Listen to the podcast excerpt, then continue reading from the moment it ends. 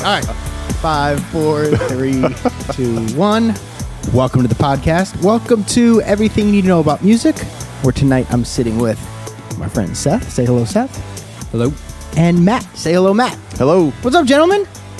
Happy to How be is here. it going? How are Yeah. we doing? Good. Doing great. All right, terrific. I'm excited about this one tonight because you literally don't know who I'm going to do right now. No clue. Yeah, we don't. But I know you know who this person is, and I kind of want to do it by taking the notes that I have here in front of me and trying off the cuff here just to form it into a into questions by giving you hints mm-hmm. about this person's background and upbringing and how this band or artist became popular. And then you tell me when you know it, but don't say who it is. Okay. Is that cool? Got yeah. it. Got it. Yes. All right. How am I going to do this? All right. I, the reason I want to do it this way is because I don't think that this person gets the recognition that they deserve. Okay? I think that given a different trajectory or set of circumstances, this person would have been and should have been far bigger in popularity and um, and, and, and, and being remembered for who they were if it, things had gone a different way. Okay. Okay? That's Yes. a slight hint. Yep. And they're dead. I, I think so. Yeah. Yeah. I mean, by yeah. Correct. Um, all right. This person entered a talent show at age 17 at the Roxy and Douglass Theater in Macon, Georgia, held by the disc jockey Hamp Swain, titled The Teenage Party. He won, he, He, yeah. won Swain's contest 15 consecutive weeks in a row and was further banned from entering the contest anymore to give other people a chance. Hmm. That's like winning 50 bucks today. So Yeah. times 15, that's like 750 bucks. It's pretty good Yeah, money. yeah. It's pretty good money. This person stood six feet two and weighed 220 pounds. So in comparative, like, just to kind of give you an idea of what that looks like, that's like Evander Holyfield. Mm-hmm. Same build, Wow. same stature. Okay? For one part of this person's life, they were literally the biggest act in the world. And when flew to England, he was greeted by the Beatles' personal limousine. That's who picked him up. Hmm. Because the Beatles were huge fans. Okay. Okay? So we're talking. And that was 1967 when that happened. okay. Okay. Um, in fact, this person was so popular in England that he took the uh, award away from Elvis Presley's eight year run as the country's most popular male vocalist. Wow. Any any bits of hints yet? I- I'm being very vague on purpose, by the way. I have no clue. No. No clue. Okay. He entered more I'm just, I'm just trying to think of a year. I'm trying to get a year Yeah. out of it. I'm trying to be as vague as I possibly can.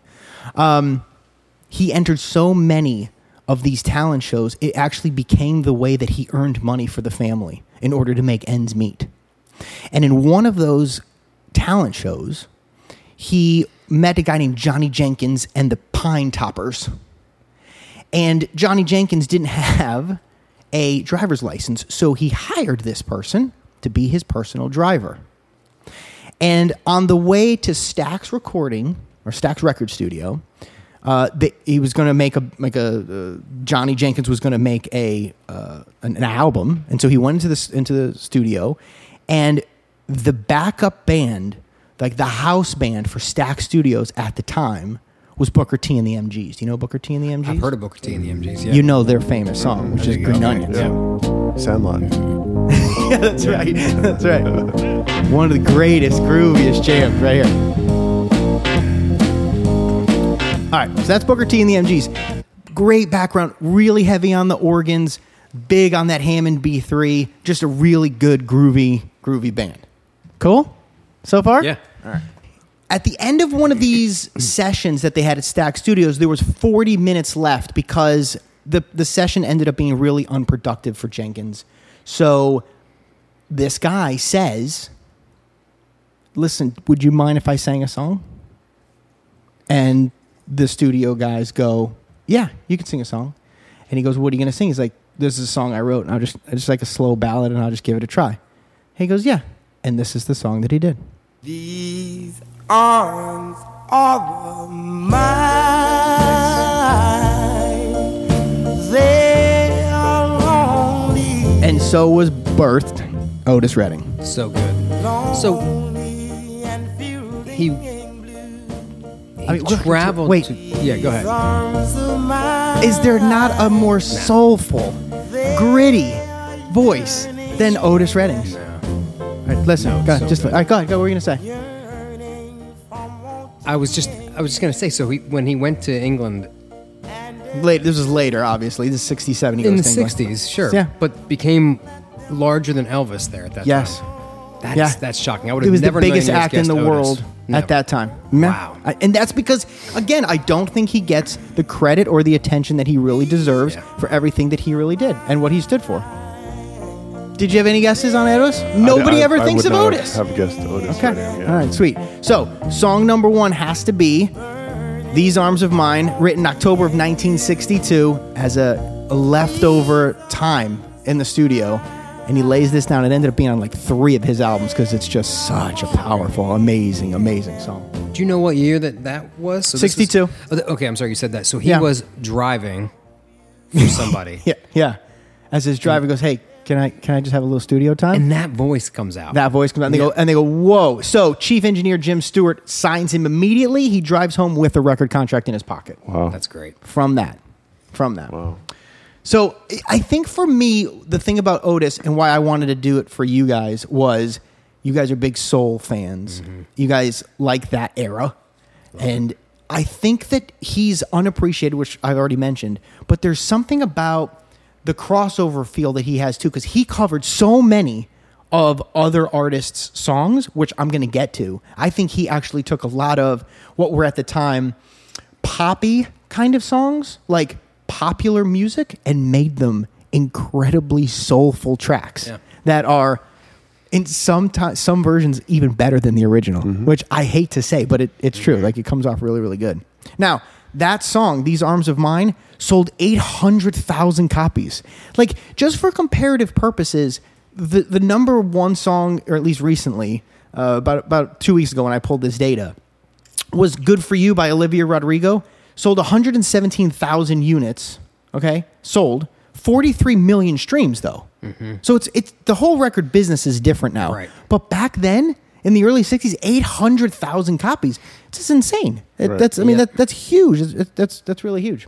So um he puts an album together called Pain in My Heart, which I think personifies really who he is because there's like uh, a sadness, a bluesiness, a grittiness that really went well with that whole Stax Studio vibe that he kind of um, embodied. And on this on this album is some of the greatest gospel funk style songs. I'm going to play a couple for you real quick so you can Yeah. you can hear them. So these arms of mine and I've been loving you. I mean, we- we- we're going to start slow because he can get really really funky. But listen to that. And by the way, this is still Booker T and the MGs backing him up. Really? Yeah. Maybe that's why I heard it too. You used the word gritty though. Listen to this. And you want to be free. Now, his influence, his major influence was well, there were two. There were two. I think the biggest one has to be Sam Cooke, but maybe even bigger than that was Little Richard. And he actually played with Little Richard's backup band for a time being as well. So, so many of the songs that he covered were from those guys. One of them, for example, I listened to the funky soul version of this. Lucille,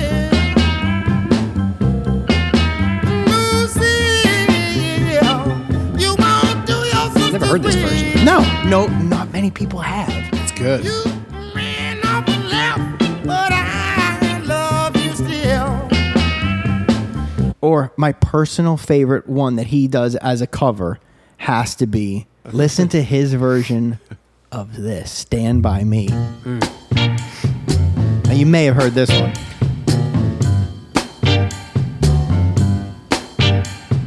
You want to talk about soul? I mean, this was the southern Memphis sound right here. When the night has come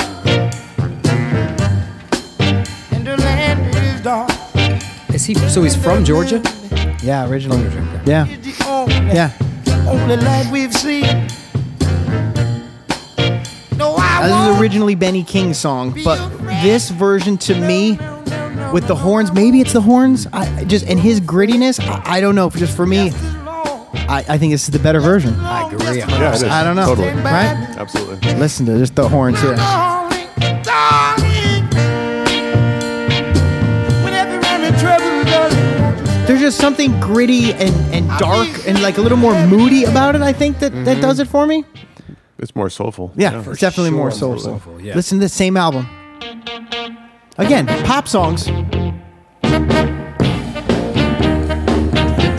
tell me, tell me when you know it. Lower I, Oh wow. Never heard this version. Right? baby, lower do Wow. I. Gotta sing my song now. All right, so you get it. All right, I'm not gonna I'm not gonna play all these songs. That's cheating. That's definitely cheating. But that's the Kingsmen. So all right, he has a few more albums that come out where he basically does this. He'll write a couple of his songs, but then pad it with other songs from other artists that are popular of the day. And it was a great way to bring different groups of people together to this soul kind of music. So he would take like like that's a, that's a rock and roll song and, and brings it together to now make it kind of soulful for for everyone to listen to so he was really really good at that he did my girl he did wonderful world you know what Yeah, indulge me i just want to play just just just one more how about this Oh wow. Yeah. the rolling stones Yeah. Rolling Stones. Yeah. I wasn't expecting. The right I wasn't expecting the horns there. i know i know it's really good I can't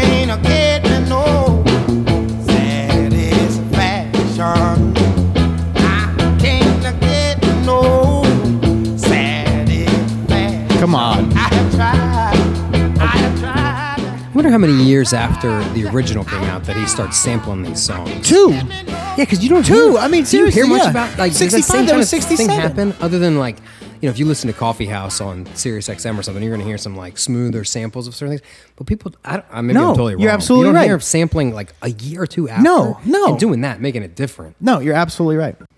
Redding's success allows him to buy this big ranch in Georgia called Big O Ranch. Okay, remember this guy's six two. He's a big, he's Yeah, I a had big, no- I big didn't know he was man, that big. right? Yep. And he's a rancher. This is not your normal what's going on kind of guy in late sixties, mid to late sixties. You know, black culture. It's just that's this is very different. So since black fans were still the vast majority of record buyers for Stax, he, he chose to perform at a lot of like uh, Whisky a Go Go, like on, on in um, in L.A. on the Sunset Strip, to really try to up, uh, like appeal to white audiences to merge the, the two together. he Pop- was pop audience. yeah, exactly, exactly. And he was one of the first soul artists to perform of white audiences in the United States. And Bob Dylan attended one of the performances and actually altered. He altered one of his songs, uh, "Just Like a Woman," and it's it's real. Like he sounds like it takes a Dylan song and makes it soulful. It's it, it's really cool. Oh, Otis altered a Yeah. Dylan song. No way. Yeah, that's cool. just just for him. Yeah. So all right, all right. I'm gonna go to song number two because I played so many extra songs that I, I swore that I was gonna try to at least stay on on task here, but it's okay. All right. So song number two. Okay. All right. Written by Jimmy Campbell and Harry Woods in 1932. Ooh. Okay. I'm gonna play you the 1932 version first. You will not recognize it from the version until I get to the lyrics. I don't think. Mm-hmm. Listen. She has her grief This version was done by Ray Noble in 1932 and his orchestra. That's soft and gentle makes it easier to bear. I'm not going to think you're going to know it from this. You won't regret it. Women don't forget it. Tell me when you got it. Yeah? Got it. Really? Matt, you're going to get it in a second. It's Kanye It's all so easy. Try a little tenderness. All right. I don't expect you to get it from that. So that actually became a bit of an American staple.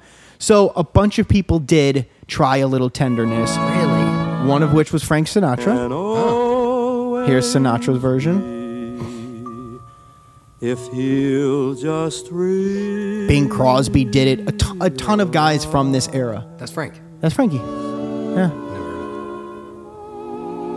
But She may be weary. okay, Women but nobody has done it with the power Yeah, nobody can do it. and no, after nobody Otis. can. Nah. Nobody can do it like Not after like hearing these. like Otis can. So now you've got Booker T and the MGs in the back. You've got producer for the first time Isaac Hayes in the booth, and they way. decide to do it a little bit different. Soul it up, add the horns, add the organ, and you've got one of the greatest tracks. uh, Not even for soul tracks, but just in general, with Otis Redding's "Try a Little Tenderness." Oh, wow. Oh, she may be weary. It's not a better version. Them young girls, they do get wearied wearing that same old shaggy dress. Listen to that organ. Oh, my God. Yeah. Oh my goodness. But All right, while he's doing this, I'm just going to say the, the album that this came off of was called Complete and Unbelievable The Otis Redding Dictionary of Soul. That was the name of the album. Yeah. Okay? I mean, you want to It's a talk about grandiose. What are we going to call this thing? Right. Complete and Unbelievable? Yeah, yeah, yeah. Right? It's confidence. Seriously. the album were critically acclaimed, became critically acclaimed, and uh, actually peaked at number 25 on the Billboard Hot and number four on the R&B Hot. But it's now the 204th greatest song on the Rolling Stone 500 songs of all times list. So Otis Yeah. goes basically like two minutes of that, Yeah. and they go, "All right, Put the organ on. put the organ on. Let's get let's get greedy. Let's get let's get into it." And he goes by the end of the song. it becomes this spirited, lively, amazing track where he's literally yelling, literally yelling at the end. Listen to this.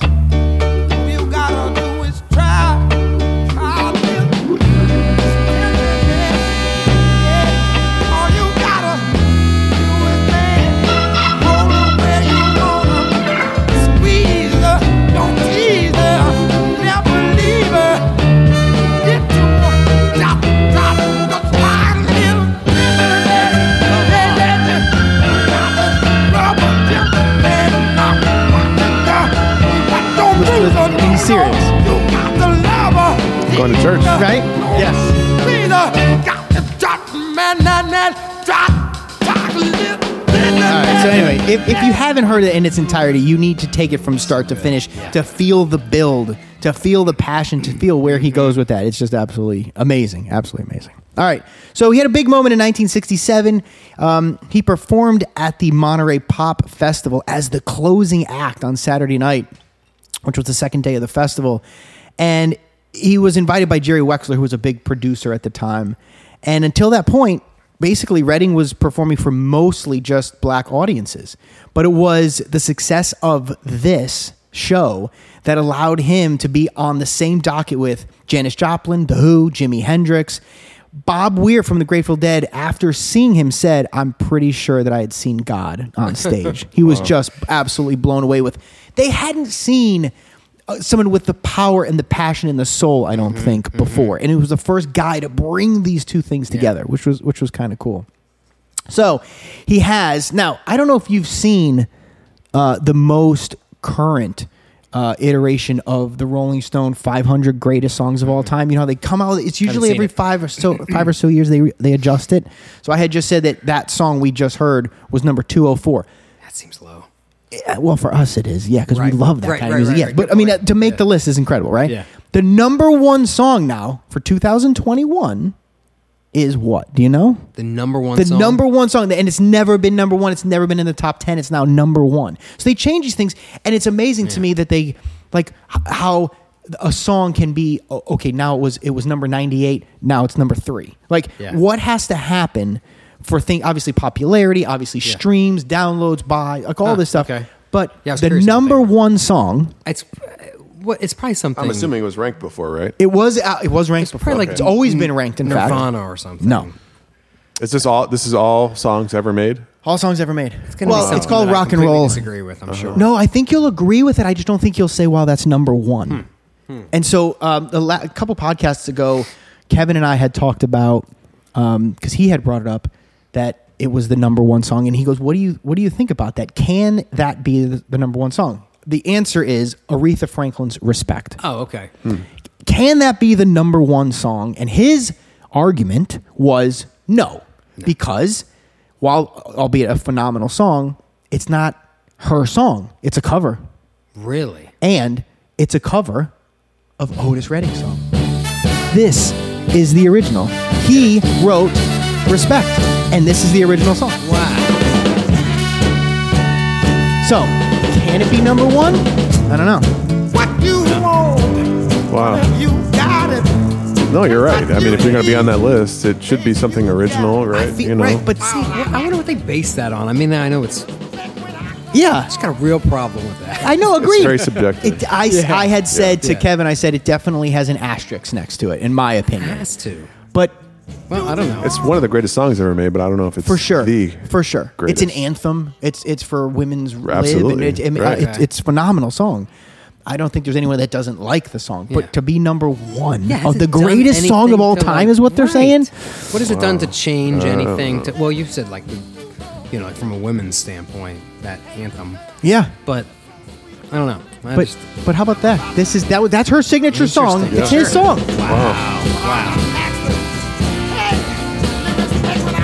never heard this.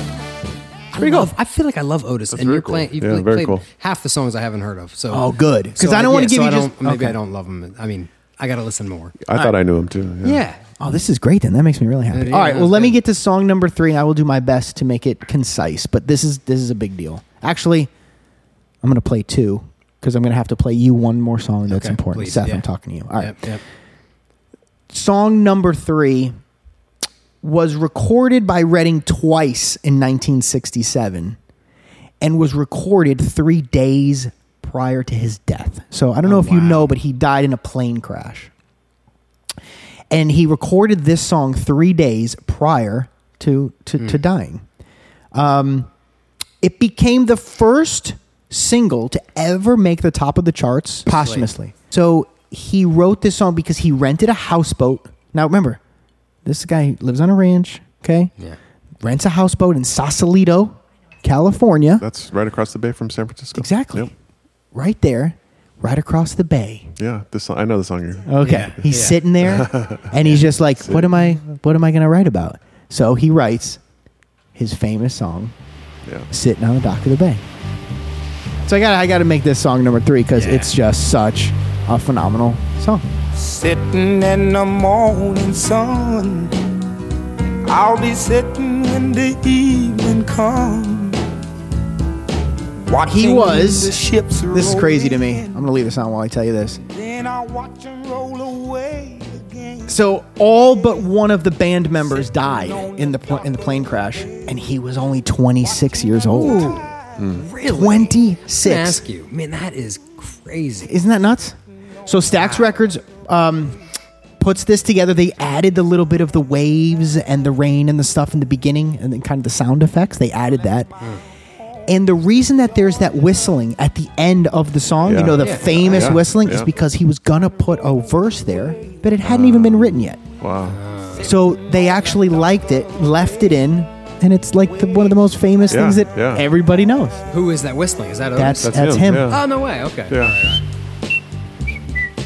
He, he didn't feel he didn't He have words didn't for it. have yet. words he didn't for have it. lyrics right. And yet, Oh, when you hear it, you go, "It totally fits. Yeah. That's the way it should have been in the first yeah. place, right? Yeah. it makes it makes Yeah. total sense. Yeah. So, yeah, tragically, two days after, and it just that, they left it in, and they never finished it, and that became Wow. that became his biggest song, and that's Did that get on the Rolling hmm. Stones list? Do you know? it. It did get on the Rolling Stones list. I love that song. Isn't that great? It is such a good song. All All those songs. See? right, I'm gonna give you one more. Actually, Yes. I might do two more. Come on. Do two. These arms Do are two. mine. I believe it was the first one. Yeah. Yeah. Um, so I'm gonna go out with one song, and then I might give you Can I two guess? songs. Yeah, absolutely. Come on. W- Are you gonna? Um, Because one I'm- song. I'm- go, go ahead. no, no, Go- no, no. go- I was go gonna ahead. give you a hint, but no, I'm not gonna do it. I'm not. no, I, I'm just. I, I'm totally blanking right now. Uh, but well, the wait, why do you Black think about- Crows, co- too, uh, hard to handle. That's exactly what I was gonna do. So Thank yeah, you. the original is actually an Otis Redding song. better. Way better. So much better. Way better. But that's not the one I was gonna go out with. Can give you what you want, but you got to go. How much more funky is that? It's just I forgot his voice. I mean, love nothing, and I like the Black Crowes Son and version. store. Yeah. It's good. When I get Not bad at all, but this is- it on you, you hmm. got to come back for more. All right, that's not the one I was going to go out with. before you go out though, let Yeah, me ask on, you come on. something. Can I ask you a question? Yeah, For please. both of you guys. And this, I, I, I know a little bit more of your history, so I think I know the answer. But especially for you and I, Okay. when did you become a fan of soul music like this? Wow. Oh man. Um I'm going to say if I had to put like a time on it, it would probably be it started with Stevie. Okay.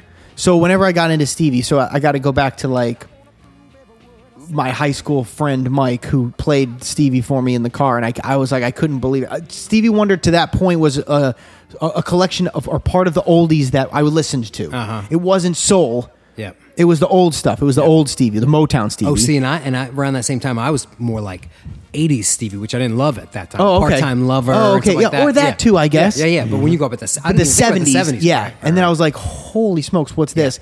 And then exploring some of those soul things in that era, I, I, I just was blown away by it. I don't know. I think, I think soul music, you either feel it or you don't. Yeah. yeah. And I'm worried about people that don't feel it. Oh. I really do. I don't get it. Like it's, I don't get. Yeah, how do you People not say that feel about that country passion? music, though.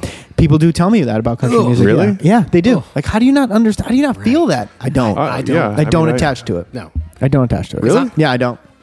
not it. Do you? I, yeah, I'll, I'll listen. I, I No, like look, all don't get me wrong. I mean, if it if it has a good vibe to it, and g- great, but I don't seek it. I don't like. I'm with you. Chris Stapleton. Chris So- Stapleton. he's yes. different to me, yes. Yeah. We, yeah. We He's that he's. I, I, That guy's that guy's consider a soul. soul though. singer, Yeah, I agree. right, He's more of a soul than a country right. singer. Right. But he's a Totally he's a straight up country He singer. is. Yeah. Sure. Yeah. He- He's, he's I just blended asked- the uh, genres nicely. Because I know, I, yeah. I know you kind of grew up with it. Your parents. I grew up with it, so Yeah. you I did know. not grow up with it. No, neither Yeah. did I. No. I mean, a little bit, but here and there, but not much. And it was, yeah. I mean, like That, yeah. M- Michael Jackson was big when I was young. Yeah, like but it's actually not like soul. deep soul. Yeah, right, yeah. right, right. No, so it was like Stevie, and then I got into like the Philadelphia sound, like the O'Jays, Yeah, yeah. and I mean some of the like I got into some weird soul, like deep soul stuff, and then Yeah. it just I, I got the bug, That's and then it. it went, and then it kind of went backwards to go like the Temptations mm-hmm. and all the like all the like just Yeah. the Del- whole, the Delfonics. the Delfonics. yeah. Oh my stylistics. Yeah. Oh, Oh, it's God. so good. yeah. All right, let's all right, all right. So anyway, this is the song I was going to go out on just because I knew you were going to be here, and we've played this now a couple of times on a couple of different podcasts. Mm, mm. So one of mm. the covers that he did was Sam Cooke's Oh, "Change no Gonna. Come," Yeah. Wow. and did a phenomenal, phenomenal job. So before he gets into it, and before you, I. What do, you, what do you think? Did you know any of that stuff about Otis? No. Isn't he underrated in a Yeah. way? No. Definitely. Yeah. Definitely. Yes. Unappreciated? Yeah. Because if I just put on an Otis playlist on, you know, I can just let it go, and you don't have to worry about having to skip anything. Right. You know, yeah. And I've always thought the way about Otis. I, and and then if they pick out some that are similar to Otis, you know that it can't be bad. That's so why I'm like, so. Otis is a is a good. Is this his original original song? So it was Sam Okay. Cooke originally. Like this But- Sam's is I've been running ever since. kind. His is like it's it's dark Right. and meaningful. And again, I hate to continue to use the word, but gritty and soulful. The, even the chord changes are darker and more minor and just right. oh, Right, exactly. like where he goes is d- deep. Where's Sam Cooke from? You remember? I know you told me in that in that podcast. Yeah, Chicago. Yeah, I just, I, you know, there's no not not a difference, but sometimes you just feel like that. you know, I don't know. I could tell that this is gonna sound dumb, but I, if I had to guess, I would guess that Otis is from the South. South. Yeah, And I, wouldn't agree think with that you. was Sam Cooke. Yeah. He's a little smoother. Well, he was born in the South, moved to Chicago and he was like one, but he's Right, Chicago. right. Yeah. Immigration. But let's just just I mean, listen. I know, I know. So anyway, I'll, I'll say this. Um, thank you for letting me do this for you guys Thank and get, getting a bit of exposure to a guy that I just don't think gets enough credit. And I knew you guys would appreciate it, so I appreciate you letting me do it. Thank you. And with that, we'll say thank you so much for listening, and we will see you next time. I've asked my brother, will you help me please? Oh, oh, He turned me down, and then I asked my dear mother, oh. The bass.